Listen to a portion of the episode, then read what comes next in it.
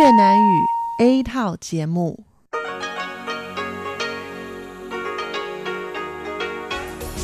Đây là Đài Phát thanh Quốc tế Đài Loan RTI.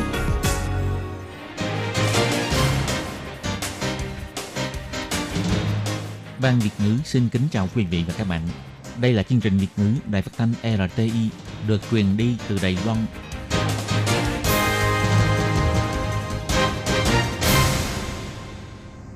Thúy Anh xin kính chào quý vị và các bạn. Chào mừng các bạn đến với chương trình phát thanh của Ban Việt ngữ Đài Phát thanh Quốc tế RTI ngày hôm nay. Kính thưa quý vị và các bạn, hôm nay là Chủ nhật ngày 3 tháng 2 năm 2019, tức nhằm ngày 29 tháng Chạp năm Mậu Tuất. Chương trình hôm nay gồm những nội dung chính như sau. Mở đầu là phần tin quan trọng trong tuần, kế đến là chuyên mục chuyện vãng đó đây, chuyên mục tin nhanh giáo dục và kết thúc là chuyên mục nhịp cầu giao lưu. Tiếp sau đây, mời các bạn cùng đến với phần tin quan trọng trong tuần. Mời các bạn cùng lắng nghe nội dung tóm lược. Tổng thống Thái Anh Văn phát biểu, tình hữu nghị giữa Đài Loan và Paraguay sâu đậm. Trường lương cơ dự kiến sẽ nâng cao mức lương của sinh viên theo học chương trình tiến sĩ là từ 30.000 đến 50.000 đại tệ. Sinh viên nước ngoài đến Đài Loan du học có hơn 120.000 người. Bộ Giáo dục thiết lập đường dây nóng với 4 loại ngôn ngữ. Một tháng thu nhập ít nhất 80.000 đài tệ mới nuôi nổi một đứa con. 17 đoàn đại biểu của các trường học Việt Nam ký kết bản ghi nhớ hợp tác với 30 trường học tại Đài Loan.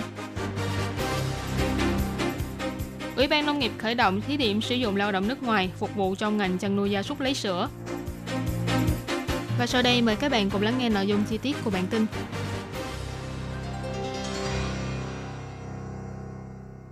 Ngày 28 tháng 1, lúc tiếp kiến đoàn đại diện của Chủ tịch Thượng viện và Quốc hội Cộng hòa Paraguay, ông Silvio Ovela, tại phủ Tổng thống, Tổng thống Thái Anh Văn cho biết đây là lần thứ hai ông Silvio Ovela sang thăm Đài Loan sau 15 năm. Bà tin rằng ông ấy nhất định sẽ cảm nhận được sự phát triển và sự thay đổi của xã hội Đài Loan. Tổng thống Thái Anh Văn biểu thị trong 61 năm qua, tình hữu nghị giữa Đài Loan và Paraguay càng ngày càng gắn bó. Paraguay là nước đầu tiên bà đi thăm sau khi lên nhậm chức, cũng là nước đồng minh duy nhất bà đi thăm hai lần kể đến thời điểm này. Đài Loan cũng là nước bạn đầu tiên Tổng thống Paraguay Mario Ado Benito đến thăm sau khi ông lên nhậm chức. Điều này chứng tỏ rằng tình hữu nghị giữa hai nước rất sâu đậm. Tổng thống Thái Anh Văn biểu thị bà và ông Silvio Ovela đều hy vọng hai nước có thể hợp tác trong ba lĩnh vực chính, bao gồm đầu tư, xây dựng cơ sở hạ tầng và thương mại. Bà cũng cảm ơn sự ủng hộ của Thượng viện Paraguay. Nhờ có sự ủng hộ này cho nên chương trình giao lưu và hợp tác của hai nước mới được thực hiện. Tổng thống Thái Anh Văn cho biết,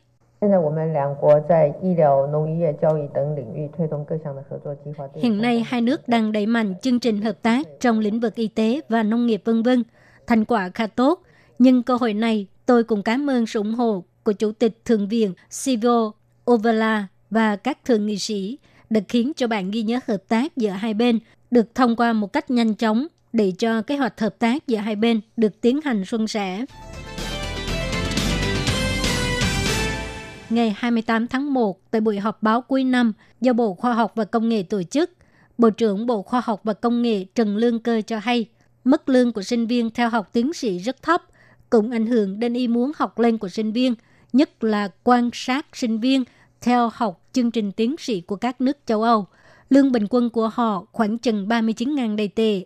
Ở Nhật Bản cũng có 23.000 đầy tệ, nhưng ở Đài Loan mỗi tháng chỉ có trên 10.000 đầy tệ và còn không có cố định.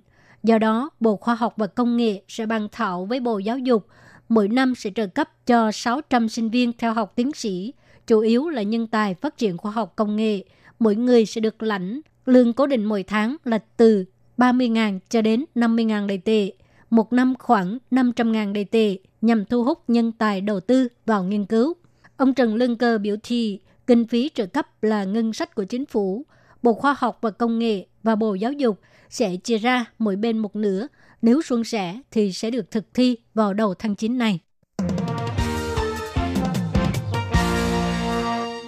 Căn cứ theo thống kê, năm ngoái số du học sinh nước ngoài đến Đài Loan du học đã vượt hơn 126.000 người, tăng hơn 9.000 người so với năm trước. Ngày 29 tháng 1, Bộ Giáo dục Đài Loan tuyên bố, từ hôm nay, trang web Văn phòng phụ đạo sinh viên nước ngoài sẽ mở thêm một vấn đáp, đồng thời thiết lập đường dây nóng 0800 789 007 với 4 thứ tiếng. Sinh viên nước ngoài có thể gọi số điện thoại này khi gặp khó khăn.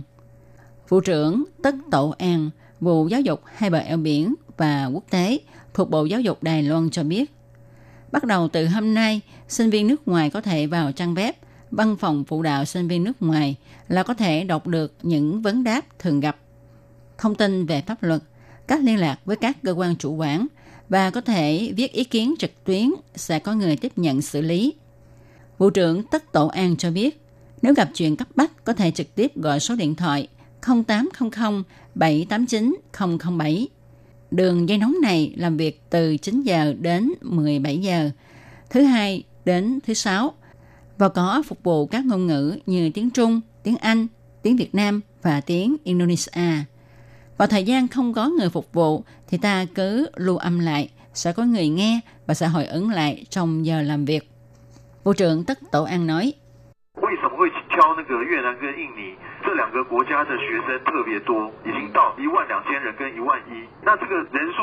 为什么会挑那个越南跟印尼这两个国家的学生特别多，已经到一万两千人跟一万一，那这个人数从七八千到这么多，那显见他们对中文跟英文的掌握度，我们为了要做更好的服务，将来可能会继续哦。会 tại sao lại chọn tiếng Việt Nam và tiếng Indonesia? Đó là vì sinh viên của hai nước này đặc biệt nhiều. Việt Nam là 12.000 người và Indo là 11.000 người. Vì muốn phục vụ tốt hơn cho nên chúng tôi sẽ tiếp tục thực hiện một phục vụ này. nếu như sau này lượng sinh viên người Thái Lan nhiều thì chúng tôi sẽ mở thêm tiếng Thái. Bộ Giáo dục cũng đã thành lập mạng thông báo xuyên bộ ngành mời Ủy ban Phục vụ Kiều Bào, Bộ Lao động, Sở Di dân đến bốn khu vực Bắc, Trung, Nam và Đông của Đài Loan, chủ động đi thăm hỏi sinh viên nước ngoài, tổ chức tọa đàm để tìm hiểu nhu cầu và giải đáp những thắc mắc của sinh viên ngoại quốc. Kỳ nghỉ đông có khá nhiều cha mẹ đưa con ra công viên chơi, nhưng người sinh sống ở Đài Bắc muốn nuôi một đứa con thì thu nhập của cha mẹ phải đạt 80.000 đại tệ một tháng. Anh Vương cho biết, thu nhập của một người phải trên 40.000, hai người khoảng hơn 80.000. Chị họ Ngô thì nói phải hơn 100.000. Tôi thấy sinh sống ở thành phố Đài Bắc có nhiều áp lực, nhất là tiền cho con ăn học, một tháng mất khoảng 36.000 đại tệ. Người dân nói sống ở Đài Bắc thật không dễ dàng chút nào.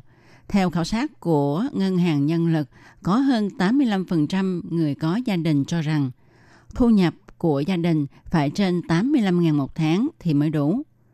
Ta tính nhà có 3 người, tiền thuê nhà 25.000, tiền cho con ăn học 20.000, tiền ăn 20.000, phí bảo hiểm 10.000, các thứ khác 10.000 thì vừa đủ. Phó Tổng Giám đốc Ngân hàng Nhân lực ông Hà Khởi Thánh cho biết, một mặt là áp lực về kinh tế, mặt khác do chúng ta muốn có cuộc sống chất lượng cho nên không muốn sanh con. Do tỷ lệ sinh con ở Đài Loan thấp nên các chính quyền địa phương đưa ra chính sách trợ cấp sinh sản và các địa phương có mức trợ cấp cao nhất đó là huyện Bành Hồ 30.000 một thai, huyện Liên Giang 20.000 một thai. Nếu có thai lần thứ ba thì trợ cấp 80.000 đại tệ.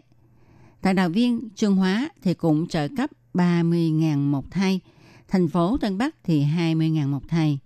Tuy chính phủ đưa ra chính sách trợ cấp để khích lệ người dân sinh con, nhưng năm ngoái tỷ lệ sinh con vẫn không tăng. Làm sao để người dân chịu sanh và nuôi nổi con thì phải xem chính sách của chính phủ như thế nào. Đoàn giáo dục Việt Nam bao gồm hiệu trưởng và đại diện của 17 trường trung học phổ thông hiện đang triển khai hành trình tham gia các hoạt động giao lưu tại Đài Loan. Đồng thời dưới sự chứng kiến của các quan chức ngành giáo dục hai nước, song phương đã phân biệt ký kết bản ghi nhớ hợp tác cùng 10 trường đại học và 20 trường cấp 3 của Đài Loan. Đây là chương trình hợp tác giáo dục quy mô lớn giữa Việt Nam và Đài Loan. Bắt đầu từ niên khóa 2019, các trường học Đài Loan cũng sẽ cung cấp sổ tay tuyên truyền nhập học bằng ngôn ngữ tiếng Việt với hy vọng thu hút nhiều hơn nữa học sinh Việt Nam du học Đài Loan. Đoàn giáo dục Việt Nam sẽ thực hiện chuyến giao lưu Đài Loan trong vòng 7 ngày dưới sự sắp xếp của Bộ Giáo dục Đài Loan. Hiệu trưởng và phó hiệu trưởng của 17 trường trung học phổ thông Việt Nam đã phân biệt ký kết bản ghi nhớ hợp tác với 10 trường đại học như Đại học Khoa học Kỹ thuật Cao Hùng, Bình Đông v.v. và 20 trường cấp 3 như Trường Hóa, trường Trung học Nông nghiệp dạy nghề Đào Viên thuộc Đại học Khoa học Kỹ thuật Đài Bắc v.v. Bản ghi nhớ hợp tác giáo dục song phương bao gồm nội dung giao lưu, trao đổi học sinh cũng như giảng dạy, học tập trực tuyến. Thứ trưởng Bộ Giáo dục Đài Loan ông Lâm Đằng Giao cho biết, hiện tại số lượng du học sinh Việt Nam tại Đài Loan đã vượt hơn 10.000 người. Hơn nữa, học sinh Đài Loan con em thế hệ thứ hai của di dân mới các nước Đông Nam Á, khoảng hơn 140.000 người. Trong đó số lượng con em di dân mới Việt Nam bậc trung học trở xuống đã vượt trên 90.000 người, đứng đầu dân số con em di dân mới các nước Đông Nam Á tại Đài Loan. Ông Lâm Đằng Giao nói, trong số 140.000 học sinh thì có đến hơn 96.000 học sinh là con em thế hệ thứ hai của di dân mới người Việt Nam, chiếm tỷ lệ cao nhất trong tổng số học sinh thế hệ thứ hai di dân mới. Điều này cũng cho thấy Đài Loan và Việt Nam không chỉ trong mảng giao lưu giáo dục mà còn thông qua việc thiết lập các mối quan hệ gia đình giúp cho quan hệ của hai nước trở nên mật thiết hơn. Lần này, Bộ Giáo dục cũng lên kế hoạch cho các hiệu trưởng trường trung học cấp 3 Đài Loan chia sẻ các khía cạnh lý thuyết và thực tiễn của giáo dục tại hội nghị, chia sẻ kinh nghiệm vận hành trường học, đồng thời cho tổ chức một loạt các hoạt động giao lưu và trải nghiệm thực tế, để đội ngũ giáo viên của phái đoàn Việt Nam có thể hiểu hơn về những đặc điểm của các trường trung học Đài Loan. Ngoài ra, đội ngũ phiên dịch lần này do các du học sinh Việt Nam đảm nhiệm, đây là cơ hội để các bạn du học sinh thể hiện thành quả tiếng Trung và tiếng Việt lưu loát sau thời gian theo học tại Đài Loan.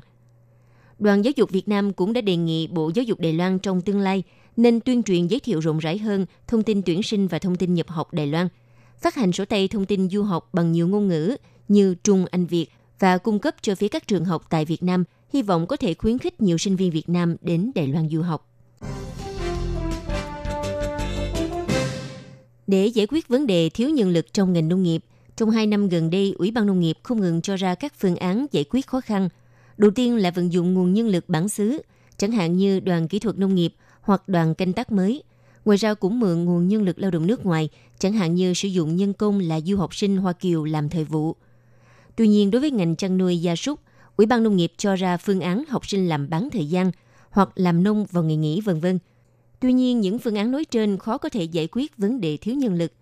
Nhiều doanh nghiệp chăn nuôi gia súc lấy sữa phản ánh lên Ủy ban Nông nghiệp cho biết, Công việc vắt sữa một ngày hai lần hao tốn hết 7 giờ đồng hồ. Thời gian còn lại phải chuẩn bị thức ăn cho gia súc. Thêm vào đó là việc dọn rửa vệ sinh chuồng trại vân vân. 24 giờ trong một ngày không đủ để làm việc. Thời gian nghỉ ngơi phải tranh thủ sau khi kết thúc một giai đoạn công việc. Vì thế, nhiều nhân viên mới vào làm không thể chịu nổi sự cực nhọc trong công việc này. Cuối cùng, chủ doanh nghiệp đành phải vén tay vào làm hết mọi việc. Vấn đề thiếu nhân công trong ngành chăn nuôi gia súc lấy sữa vô cùng nghiêm trọng – Ủy ban Nông nghiệp quyết định khởi động thí điểm sử dụng lao động nước ngoài phục vụ trong ngành này. Do vào năm 2016 từng đề xuất ý kiến này lên Bộ Lao động, nhưng theo Bộ Lao động cho rằng Ủy ban Nông nghiệp nên tận dụng nguồn lao động trong nước trước tiên. Vì thế, đề xuất này không được thông qua. Cho đến năm nay, Ủy ban Nông nghiệp tái đề xuất ý kiến, đồng thời cũng chuẩn bị tài liệu đầy đủ hơn và đệ trình trong hội nghị tổ v... và đệ trình trong hội nghị tư vấn Bộ Lao động vào ngày 30 tháng 1. Theo thư ký Văn phòng Phát triển Nhân lực Nông nghiệp, Ủy ban Nông nghiệp bà Thái Bội Quân nói, Hồi năm 2016, chúng tôi từng đề xuất nhưng đã bị bác bỏ. Vì thời điểm đó, Công đoàn Lao động có ý kiến phản đối vì à, xem trọng cơ hội việc làm của lao động trong nước. Nhưng người trong nước lại không chịu làm ngành này. Chúng tôi đã có kinh nghiệm thực tế, các con số thống kê cũng đã hiển thị rõ, xem mà liệu có thể thuyết phục Bộ Nông nghiệp hay không. Tuy nhiên, theo Ủy ban Nông nghiệp cũng nhấn mạnh, trong hai năm trở lại tuy đã thử nhiều cách nhưng vẫn không thể đáp ứng nhân lực cho ngành chăn nuôi gia súc lấy sữa. Vì ngành này khá vất vả, có thể nói hiện chưa có cách hỗ trợ tăng nhân lực. Vì thế hy vọng có thể sử dụng lao động nước ngoài để bù đắp cho sự thiếu hụt nhân công trầm trọng như hiện nay. Xin chào quý vị và các bạn thính giả. Chương trình phát thanh tiếng Việt của Đài Phát thanh Quốc tế Đài Loan LTI được truyền thanh 3 buổi tại Việt Nam buổi phát chính vào lúc 9 giờ đến 10 giờ tối hàng ngày giờ Việt Nam qua tần số SW 9625 kHz với sóng dài 31 m. Ngoài ra tại Gia Nghĩa, Vân Lâm, Đài Nam có thể đón nghe chương trình phát thanh tiếng Việt qua tần số MW 1422 kHz vào lúc 7 giờ đến 8 giờ tối hàng ngày giờ Đài Loan và đón nghe chương trình phát lại sáng 10 giờ đến 11 giờ hàng ngày giờ Đài Loan qua tần số MW 1422